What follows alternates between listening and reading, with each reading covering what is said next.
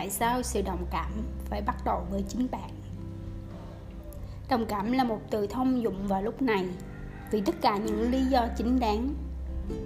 Đồng cảm là trí tuệ cảm xúc, đồng cảm là đặt mình vào vị trí của người khác, nhìn thấu ánh mắt của họ, truyền đạt sự thấu hiểu đó.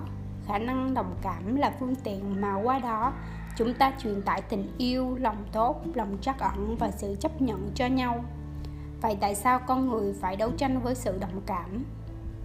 Khả năng thực sự đồng cảm với người khác bắt đầu bằng việc mở rộng sự đồng cảm với chính bạn. Chúng ta có thể cố gắng đồng cảm với người khác, nhưng cho đến khi chúng ta có thể thể hiện tình yêu thương thật sự, lòng trắc ẩn và không phán xét với bản thân, chúng ta sẽ luôn đấu tranh để không đánh giá người khác. Thực tế, khi chúng ta đánh giá người khác chúng ta đang đánh giá chính mình.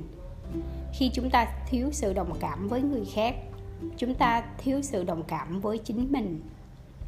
Sự phán xét và sự đồng cảm không thể trùng hợp với nhau. Vì vậy, nếu sự đồng cảm là khả năng đứng vào vị trí của người khác và nhìn qua đôi mắt của họ, làm thế nào chúng ta có thể đồng cảm với chính mình? Bằng cách mở rộng sự đồng cảm với con người của bạn trong quá khứ qua đôi mắt của bạn, của ngày hôm nay.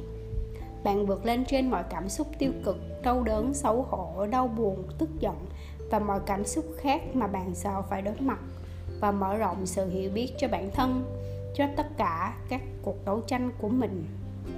Thông qua sự hiểu biết này, bạn có thể đối phó với những cảm xúc còn sót lại trong quá khứ của mà bạn còn phải buông bỏ bạn có thấy những gì bạn cần thay đổi về suy nghĩ, niềm tin và điều kiện của bản thân ở hiện tại để ngăn quá khứ ảnh hưởng đến tương lai?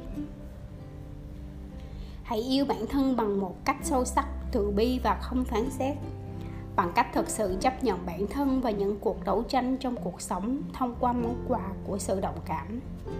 Bạn có thể tiếp tục mở rộng sự đồng cảm như một phương tiện của lòng tốt và lòng trắc ẩn đến người khác đây là lý do tại sao sự đồng cảm phải bắt đầu từ bạn. Không quan trọng là bạn đã bị tổn thương hay làm tổn thương người khác.